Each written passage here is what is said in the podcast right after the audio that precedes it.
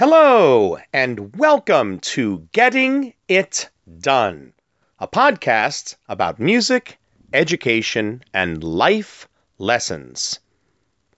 I'm your host, Tim Rausenberger, and today is Friday, January 12th, 2018. This is the second part of a four part series on vocal survival. This is episode 205 Vocal Survival Items to Avoid Consuming.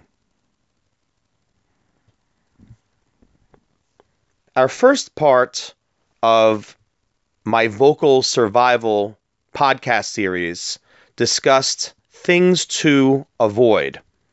These were specific things you didn't want to do with your voice, such as clearing your throat, crying, shouting, whispering, or trying to use your voice in a way it wasn't meant to be used, like talking like someone else. Today, we're going to talk about the different items you just need to avoid using long term and in some cases even short term. Now, there are many items on this list that are missing.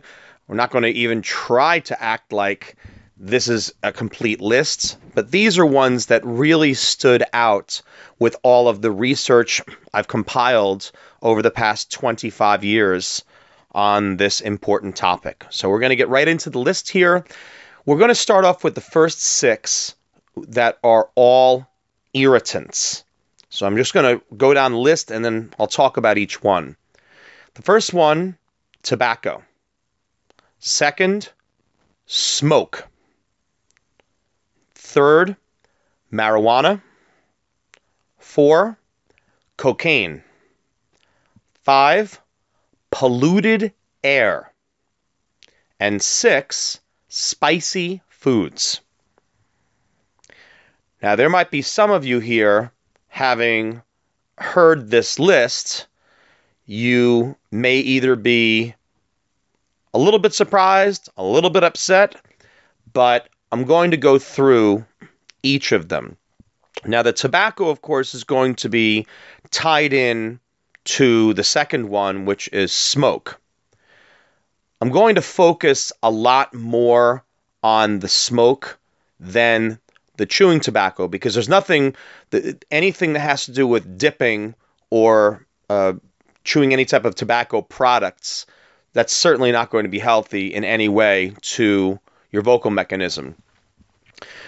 But smoking, the the problem we run into with smoking is that first or second hand smoke is a major irritant. Uh, I have always been extremely sensitive. My, my vocal cords have always been very, very sensitive when it comes to smoke. That's been literally my entire life. It's the one of the major reasons why you have no smoking areas all over the United States. It's the reason why so many people get so angry because th- there's a lot of people that are affected very, very easily by smoke. Uh, you think about something like asthma, and I have known a lot of people who have had severe asthma, and just the slightest bit of smoke can really set it off. Unfortunately, we live now in 2018, we are in a situation with our environments where more and more people have health issues. And I'm not going to get into all the reasons why that is, but I can tell you that smoke certainly doesn't help that in any way. So the the smoke when it comes to the vocal cords, first or secondhand smoke are equally as bad. Now marijuana is also tied into the smoking portion of it in terms of being an irritant and absolutely cocaine especially because you're snorting it it's going in through your nose and it's it's going to be tied into your nasal cavity, getting into your throat. But the two that I really want to focus on, and I only say this because a lot of people who are going to be listening to this probably are going to be less likely to be affected in some way by tobacco, smoke, marijuana, and cocaine. That's not everyone, but it's a, a lot of people. As an example, I know a lot of music educators who teach uh, either elementary music or your general music or they're choral directors. And I actually can't even think of one who smokes, not even one. And that's a lot of people.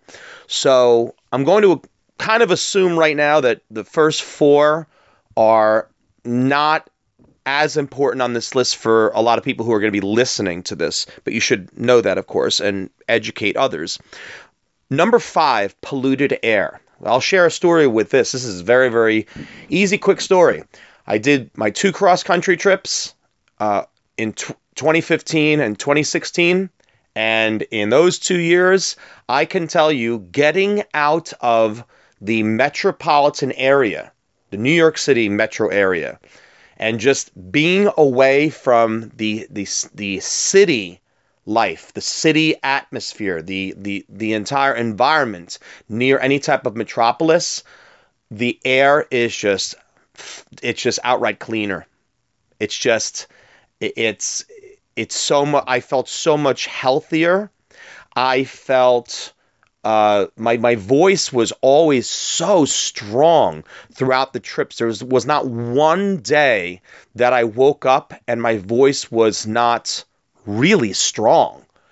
And I might add that even though dry air is not good at all for our, our, our, voices, I was in a lot of areas that did not have high humidity and the, and even had a, a really high uh, high heat indexes. I mean, I, we were talking about days where the heat index was 110, 120, 130 in some areas where I was, and my voice still wasn't affected as long as I stayed hydrated. So, polluted air plays a very, very big role. And I encourage you, if you're in a situation where you know that the air quality is not great, I encourage you from time to time just get out of the area as often as you can, or just try not to be in that type of situation if, if you can avoid it. Now, I hate number six, spicy foods. I say I hate it because I don't like that it's on the list because I love spicy foods. Unfortunately, spicy foods will also love you because they will wreak all kinds of havoc on your system. Not only your uh, vocal system, but of course, other parts of your body. Uh, it can certainly uh, make for some nightmares with your GI system, especially if uh, you are somebody who's sensitive to uh, spicy foods. So I hate that one on the list. I'm I'm going to tell you right now that I am not giving up my spicy foods forever, but I do eat them in moderation. And when uh, I'm noticing it's affecting my voice or my GI system in in any way, I just completely go cold turkey and uh, give them up for a short period of time. Okay, number seven, caffeine. I can tell you that I consume almost no caffeine any longer. I couldn't tell you the last time I drank soda with any type of regularity.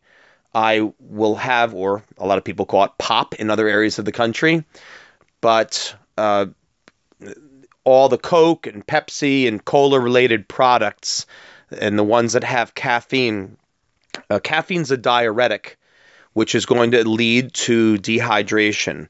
I will never understand why people think that chugging a caffeinated beverage is going to actually help you. It doesn't help you, it dries you out. So The caffeine is going to far outweigh any type of water that's in there. So, caffeine, it just needs to be avoided. I know that that can be a little tough for some some people, especially if you have um, uh, headaches, migraines, and you need to have some type of caffeine consumption. But uh, it's not good for the vocal cords. Number eight, alcohol. Alcohol is really similar to caffeine in the fact that it's also a diuretic. It also leads to dehydration. This crazy, this asinine notion of people chugging beers and thinking that they're going to be hydrated and it's going to help them. It's one of the worst things you can do. I see people, I've seen people before, they'll be out in 95 degrees degree temperatures with high humidity and the only thing that they're consuming is alcohol. It's it's just it's not doing anything to quench your thirst. I guarantee you that. And you are just getting dr- completely dried out. Uh, the the thing about alcohol is the the grain, especially the grains. It's one of the reasons I really don't drink beer uh, ever. And, and the main reason for me is because of the grains. The grains have always had uh, an adverse effect on my vocal cords. And uh, I actually, as a rule, whenever I am going to have any significant vocal performance of any kind uh, in any venue, or I'm going to be using my voice uh, for an extended period of time the next day, I will never consume any type of alcohol. Uh, for me personally, it has uh, it just doesn't have good effects. So it's uh, again something to think about. Uh, I love drinking wine, but I also know the negative effect it has on me. Uh, number nine, high amount of dairy products, milk, cream soups, and things uh, along those lines. Just think about when you are sick and you have a virus or a cold or even worse, the flu, and you are really congested. The one thing you do not want to be consuming when you have that going on is dairy. It will just wreak all kinds of havoc on everything with your respiratory system, and it will also have a negative effect on your vocal cords. And number 10, uh, no, nasal decongestants and cough suppressants. They often will cause dehydration. There are ones that cause it uh, greater levels than others. Uh, what I say to people all the time is if you need to take a nasal decongestant or a cough suppressant because you are sick and we need to take care of ourselves, uh, definitely make sure to consume uh, a lot of fluids. Okay, tea or uh, or water. Uh, that's that's really important to counteract the negative effects that those two things will have on your again your respiratory system, but more, more importantly your your voice and everything associated with it. Okay, those are items to avoid consuming. Again, it's not a complete list, but these are some of the more important ones to keep in mind. Tomorrow, we're going to be moving into something which is very personal for me, which is warning signs uh, and all the things that we see uh, that, that, are, that are wrong with our voice and what we need to do once these things start to take effect.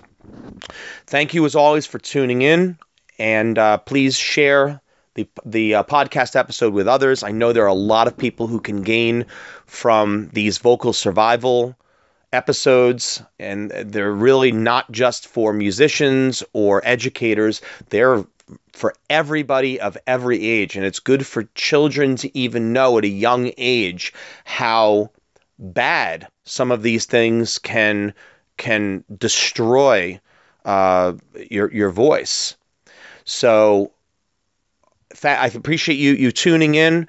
Uh, look forward to you joining me tomorrow for uh, for a podcast and part three, the warning signs of vocal survival.